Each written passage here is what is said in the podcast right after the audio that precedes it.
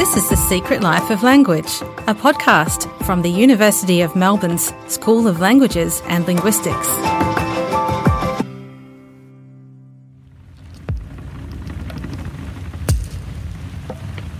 A keyword is a word or concept of great significance. Our Keywords project follows ever changing words for an ever changing world. COVID 19 is the most significant global event in recent history, and it is already affecting how people speak, write, and think. Each episode of Keywords is an expertly curated deep dive into a word that matters in a post pandemic world. In this podcast, we will examine words that are exciting at the moment, words that shape and inform our everyday life. We would like to acknowledge the owners of the land we are working and living on, the land of the Wurundjeri people of the Kulin Nation, who have been its custodians for many thousands of years. We pay our respects to their elders, past, present, and emerging, and we extend that respect to all Aboriginal and Torres Strait Islander peoples today. Hello, everyone. Welcome to the Keywords podcast. My name is Craig Jeffrey. I'm a professor of geography at the University of Melbourne. And my co host of this podcast is Professor Veronique Duché, who is the A.R. Chisholm Professor of French, also at the University of Melbourne. Veronique and I are organising a series of podcasts on key words for understanding the world in this period emerging out of the COVID 19 pandemic. What we'll do is choose a series of what we regard as important words, which we think we should all be thinking about in the current moment. We believe that words can be a way of developing our thinking in some really interesting ways, drawing especially on Raymond Williams' famous book on keywords, published now over 50 years ago. And what we've decided to do for the first series of podcasts is focus on what might seem to many people a rather unusual word to begin with, but we focused on the word nothing. Veronique and I are going to be interviewing a series of University of Melbourne academics to get them to talk about nothing. We'll be asking them what they think nothing means, how nothing is important for their own work, and we'll be asking them whether when you look at nothing, perhaps, our, well, our hunch is that when you look at nothing, actually you find out that nothing isn't actually nothing, it's actually something. And also that nothing can be very productive of materials, activities, thoughts. In this first episode, we're going to be talking to Adam Hembry, who is a PhD student in the Faculty of Arts at the University of Melbourne, who is an expert on words and etymology, and he's going to be talking about the etymology of the word nothing. And then we'll be talking to Associate Professor David McInnis, who has conducted a great deal of uh, research work on lost plays. These are plays that were written in many, many hundreds of years ago and performed many hundreds of years ago, but of which since been lost. And he's interested in that nothing, in what happens when plays are lost and how even these lost plays may survive in certain forms in the present. So today we are in conversation with Adam Hembry. Adam is a PhD candidate in the English and Theatre Studies Department at the University of Melbourne, and he is affiliated to the Center of Excellence History of Emotions. He is also a performer and a producer, and he is much interested in words. So, Adam, what can you tell us about nothing? Plenty, as it turns out. Uh, it has a, a very interesting etymological history, and it's deceptively simple, I think, to think that it only means no thing or not a thing. I think that is literally quite true. However, it comes from an Old English word, nothing, which has its own roots in some older Old English words, nay and thing. But the Old English roots of thing are not quite as abstract as the word thing is in modern English. I find very interesting that the Old English word thing doesn't only mean like a, a non-specific referent, but it also meant assembly or a coming together of people or a discussion. Uh, and it has its roots in a Proto Germanic term, thinga, which likewise means assembly of people, which means that at one point in the history of the English language, you were able to go to a thing to thingan about things, because the word thingan meant to discuss or to negotiate. And we, we keep some of this in our sense of the word thing the same way we do with the word matter. So it's not just physical matter, but it is the matter of discussion. It's similar with the Old English word thing. Uh, a thing is the discussion itself, but it's also a thing that you might talk about. And in fact, you might think on or, ne- or negotiate or talk about uh, the, the topic. So I'm also interested in the sort of further back, even more woolly past of the word thing.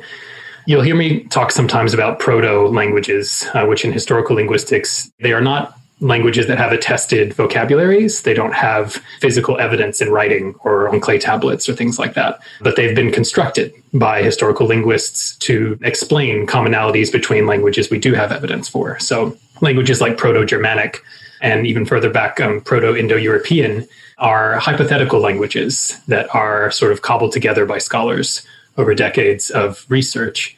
And when we get far that far back into the past for the word thing, we find something that's exciting for me in my personal area of research in the history of emotions, which is that the root of the word thing is the same as a Proto Indo European word or root for a word that I'm very interested in.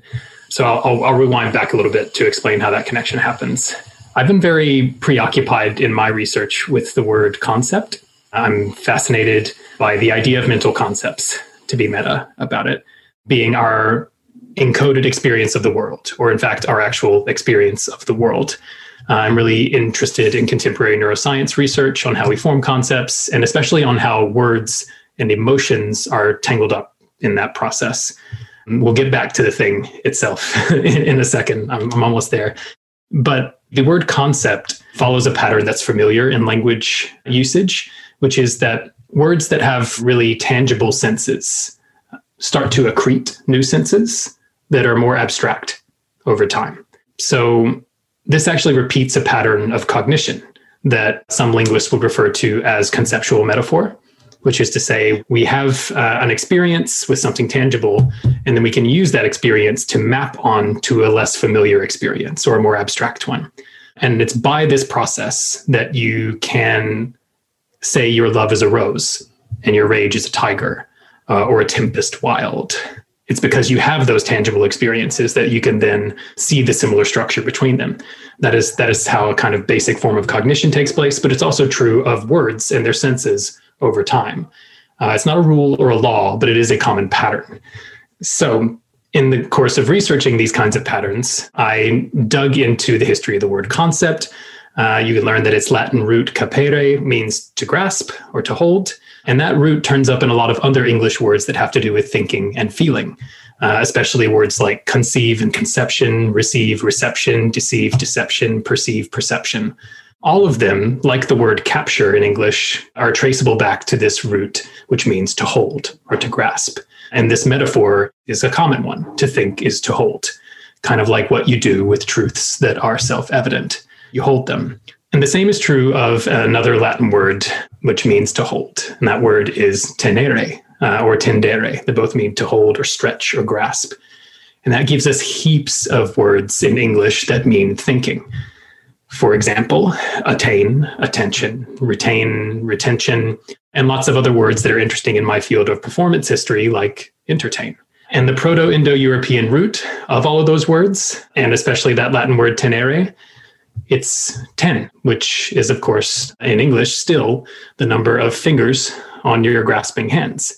And this gets extra interesting for me uh, for today's discussion about nothing, because that same Proto Indo European root, that hypothetical root 10, is linked to another one in Proto Indo European, tenk, T E N K. And that is the root of, you may have guessed at this point, thing. So that was a sort of unexpected connection, which is sort of the rule of the day when you look into etymology for long enough. Um, it is sort of this web of evolving senses, and they constrict the further back you go uh, as evidence gets harder to find. And there's a whole other strand. There's a semantic overlap between nothing and zero by way of the English word not, from where we get naughty. And uh, I think that's its own very interesting thing in terms of the history of mathematics and arithmetic. Yes, it's not nothing at all, the history of the word nothing. Thank you, Adam, for leading us through the meanders of its history. I just have a question because you came back to the Latin roots. Um, in French, for example, nothing is rien. And rien comes from the Latin res, that means think, a thing. So in French, we have a word meaning nothing, but that means something in, in, in Latin. Do, do you have seen such examples of a word that has taken a meaning radically opposite to the one they had in, in the past? I think that that pattern is, is common uh, in the history of language, actually, because sense tends to evolve by association as well as by translation. So, in the Old English side of this, so not the Romance language side of this, if we go far enough back, the roots of nothing in Old English are na and thing. But that na, you can go further back. It's not just na, it's actually a combination of nay and an older Old English word, ah. Uh, so it's not just na, it's ne and ah. And ne is not, and ah is like life force, or uh, actually it's, it's closer to like ever, the persistence of being, right? And so putting them together, you got not ever or, or not ongoing. And that is what persists in this word nothing. It's it's rooted in the word for thing and being, for continuing. It's built on its opposite. That's kind of how that construction works is uh, it's it's one of negation. And in order to have that negation you have to assert the thing itself first right? So it's very similar i think to what you just described from the latin thing being held in some way even in oppositional sense uh, in the french. And adam we would like to know a little bit more about nothing and zero Okay, so I, I, was already interested in the history of zero as someone who studies Shakespeare in the early modern period. Specifically, a lot of my interest involves early modern English glossaries and lexicons and how, how people defined things at that time. It's one of my favorite ways to read play texts and poems from that time is to do a bit of a deep dive on what counted as synonyms for certain words at that time and what, what other senses are attached to words because I think not only is it a time when English as we know it, as modern English, was young, but it was also a time when spelling was irregular and when people really reveled in multiple meanings in metaphor and trying to evade censorship, for example. So I already had some engagement with zero because in, for example, Shakespeare's plays, zero comes up a surprising amount, not the word zero itself, but the concept, and specifically through the word cipher. Cipher was a word in the 15 and 1600s, which was used to mean kind of like reckoning or counting, to cipher something, much like we would say we would decipher a code today. But it comes from, there's an, a linguistic historical reason for that, which is that cipher in English comes from French and Italian zero, which comes from Latin zephyrum, and finally from the Arabic sifr, S I F R would be a way to transliterate it, and safara. And that word, safara, that sifr comes from, means empty, which again is like, it seems abstract, but that's quite a physical concept. An empty room is a physical thing, uh, it represents a real thing. And it comes uh, from a Sanskrit word, sunya, which, which means kind of the same thing, emptiness or empty. And in that time period, sort of around just before Shakespeare's lifetime, really, the concept of zero really kind of hit Western European mathematics quite forcefully. And it, when combined with the sort of classical number systems, this influence. I remember in fourth grade still, my math teacher, uh, we had to memorize this term. Our number system is called blank Hindu Arabic. Uh, and the reason for that is that it's it's based on a sequence of numerals from the Indus Valley, from the, the regions that we, we associate with Arabic speaking lands today, but also very specifically because of this concept of zero which was distinguished in Arabic speaking countries around the fifth or sixth century, I think, AD.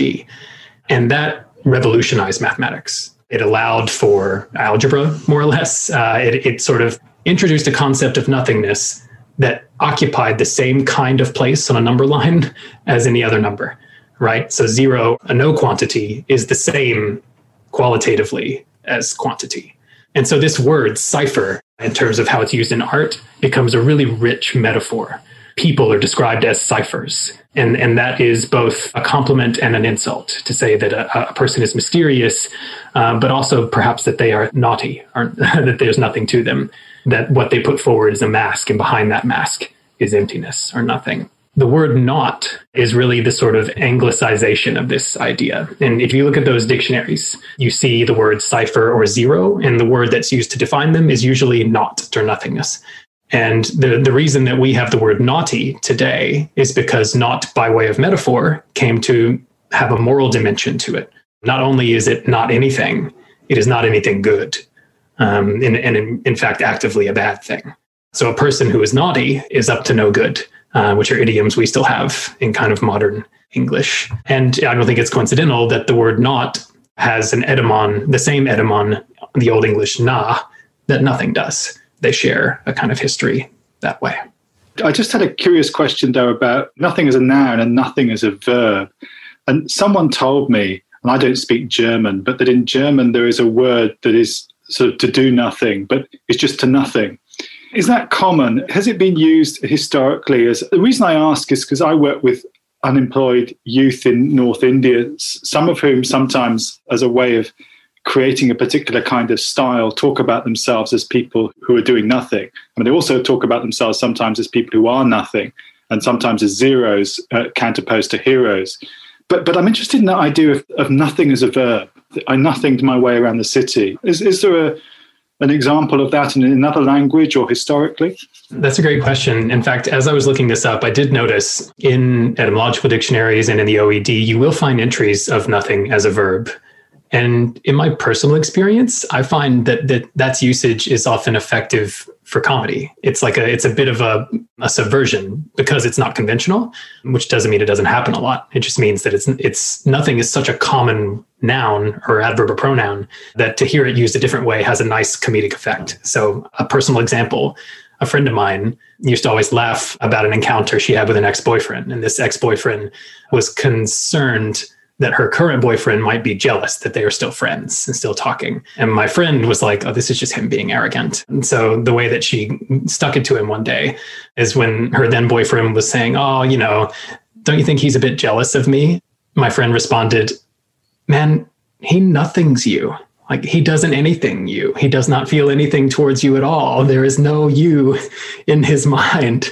Uh, and that's always stuck with me. I love that use of nothing as a verb. Um, I don't think it's common at all, but I think it's wonderful because you immediately know what that means. It transfers to verb territory very uh, intuitively. As for other languages, uh, I'm not sure, but I do know that it's an incredibly common thing to switch a, a word form for emotional impact and also fascinated by that very direct connection that you made between nothing and sort of notions of a lack of worth of the in, in Shakespeare, you know, the way in which that word naught, whether it's spelt with N O or N A, U G H T, is associated not just with nothing, but with everything that's bad or useless or evil. I think it's, it's fascinating. Although also note that there are, as you probably know, other points in Shakespeare where he, he talks about the importance of zero as having this kind of performing this magic, like in the prologue to Henry V. And so I think it's, it's interesting,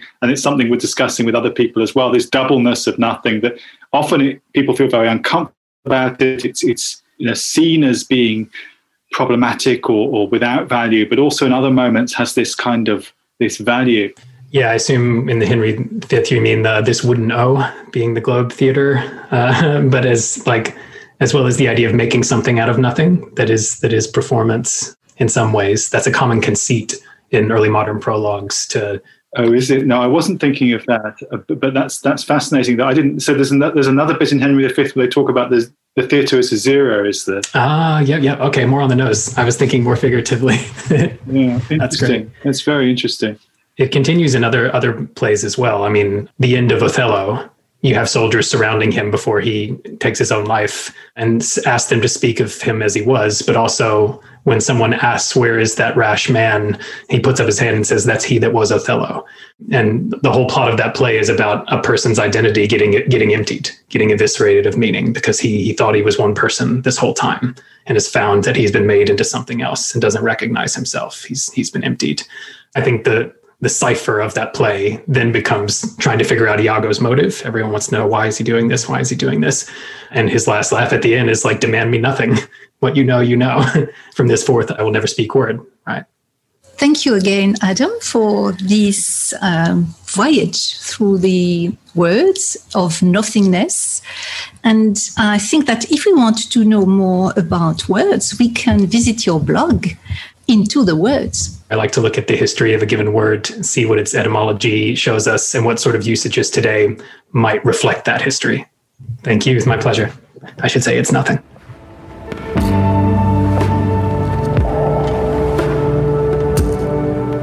So it's great to have with us today David McInnis. David is Associate Professor of Shakespeare and Early Modern Drama at the University of Melbourne. And David, I have a question for you. I always wanted to know what is nothing in one of the most famous uh, plays by Shakespeare, Much Ado About Nothing. Thanks, Veronique, and thanks, Craig, for having me. Uh, that's a great question. Much Ado About Nothing as a title seems to offer us very little. It sounds proverbial, like As You Like It, or Twelfth Night, or What You Will, and quite different to the earlier comedies like The Taming of the Shrew or Midsummer Night's Dream that give a greater clue to what the play is going to be about. But actually, there's a lot contained in that word nothing. And with an Elizabethan accent, it sounds a bit more like the modern naughting which can be uh, noting, and there's a lot of noting going on in this play, ranging from performance of music and musical notes that are explicitly spoken about as notes, to noting and observing what other people are doing. And in the early scenes, you have things like Claudio saying to Benedick early on, he's talking about Claudio, he says, Didst thou note the daughter? And Benedick responds, I noted her not, but I looked on her. And that distinction between noting versus looking, it's a bit like the distinction between listening versus hearing. So uh, attention is important here, right? Naughting can also be a, a, pun on genitals and on sex as well, and it is a play about those things as well. And it can literally just be a play about nothing. There is no dramatic change, there's no cataclysmic events. The war is over before the play starts. That's the backdrop to what we see in this play. So it is an important sense of play about not very much going on. So it's actually a surprisingly complex title. It points us in a number of different directions simultaneously, and they take on an increasing resonance as the play proceeds. Noting becomes really important for Leonato. If you know this play at all, Leonato is the father of Hero, who we all think has died.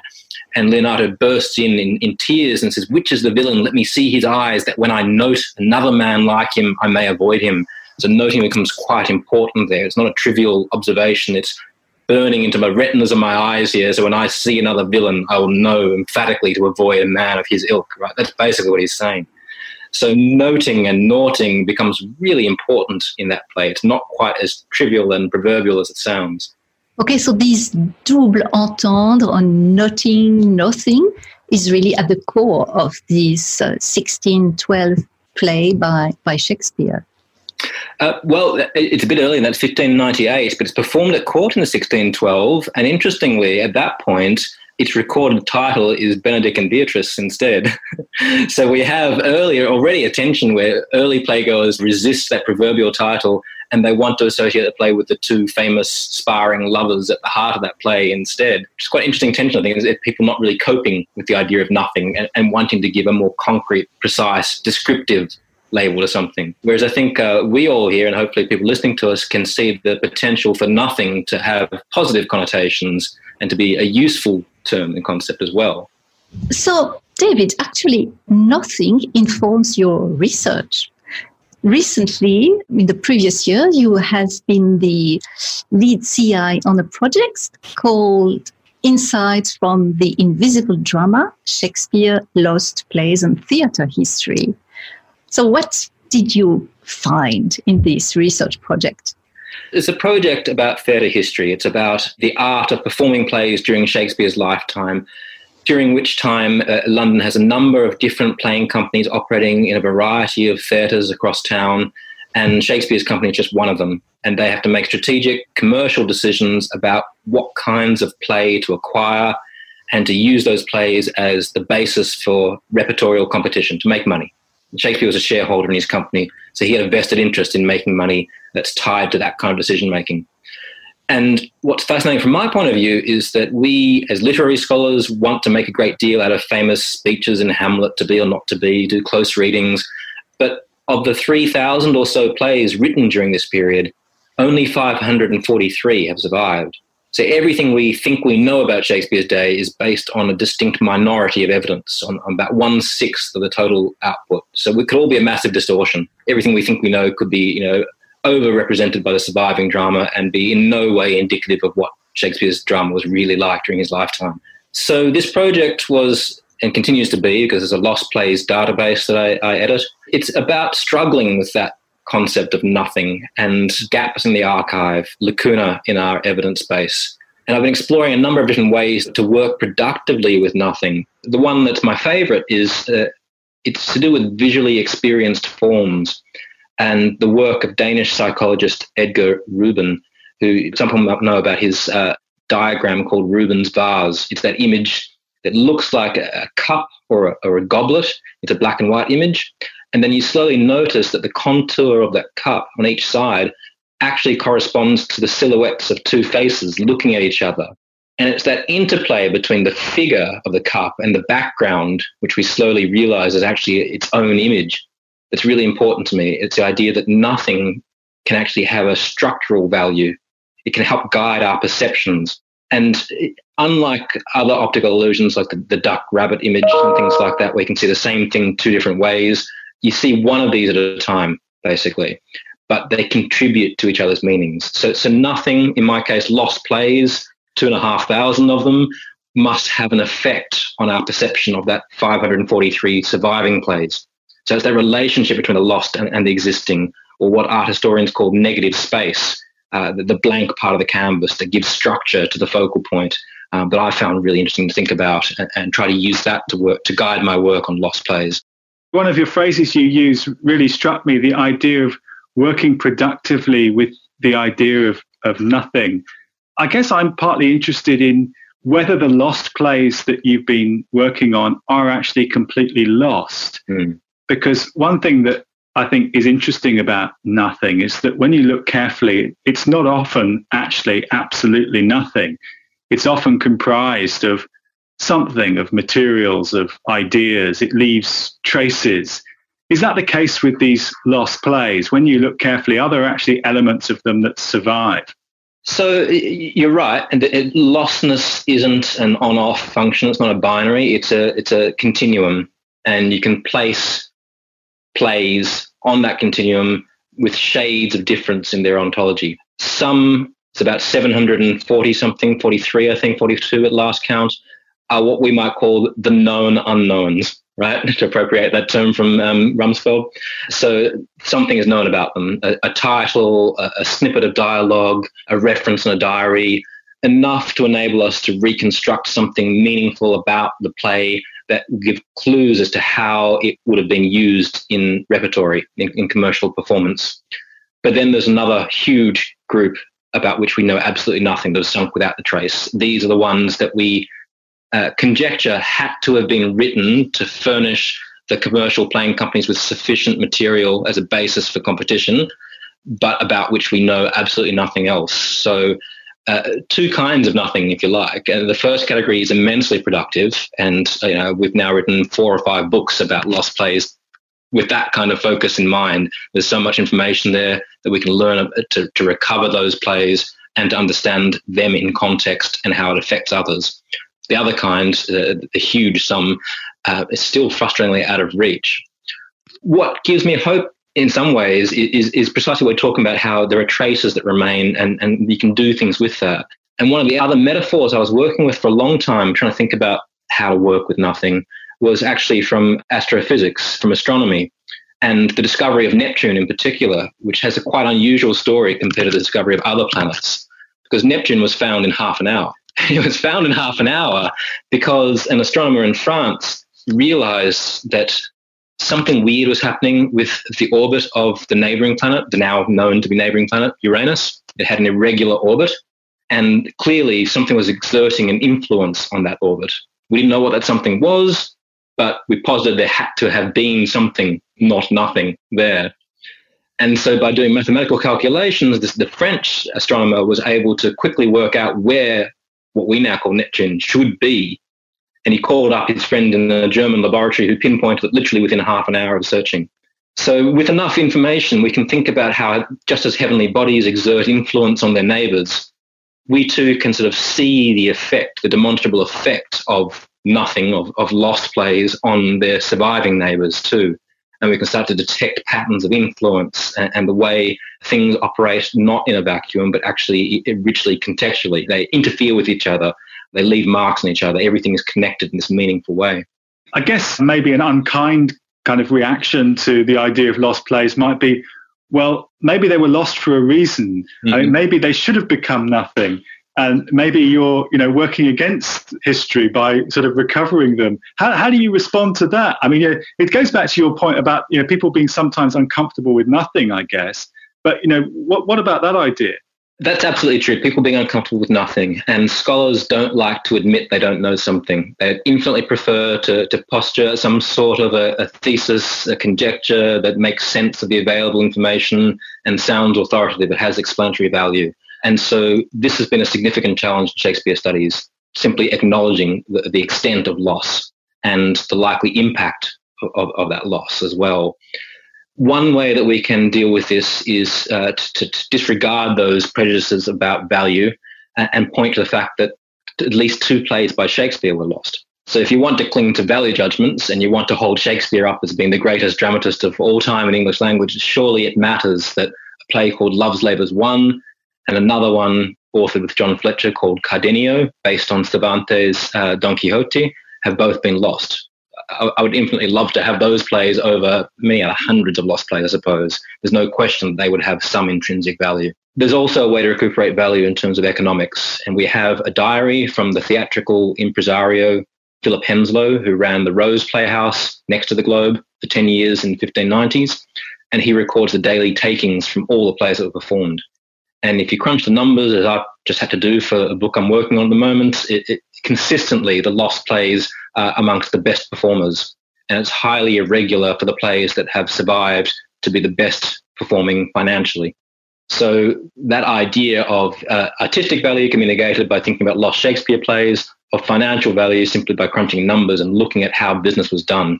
Lost plays weren't simply filler, they were an intrinsic part of any company's repertory and the basis for competition that's fascinating. Amazing that you know, successful plays were nevertheless lost. I just wondered, David. I mean, obviously you've you've thought a lot about nothing. I mean, I, I don't know if it's an exaggeration to call you an expert on nothing. Where else might this take you? Do you think? Do you see other opportunities, not just thinking about astronomy, but other opportunities to think about nothing with other scholars?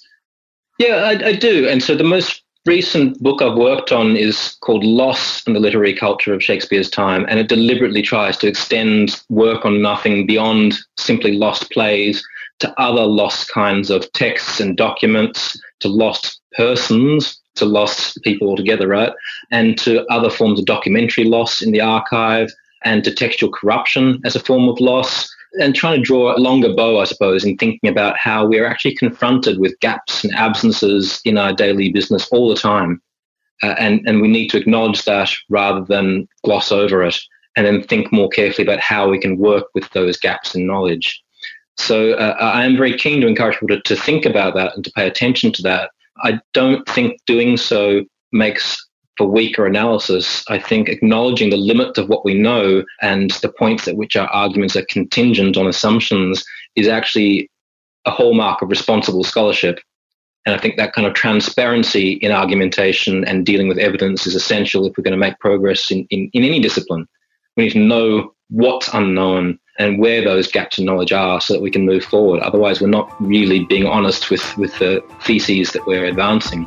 Thank you so much, David. That's been a really fascinating conversation about nothing, and we're really grateful to you for giving up time to come and talk to us about, about your work. So thanks so much, and, and very best of luck with it all. Thank you both. My absolute pleasure.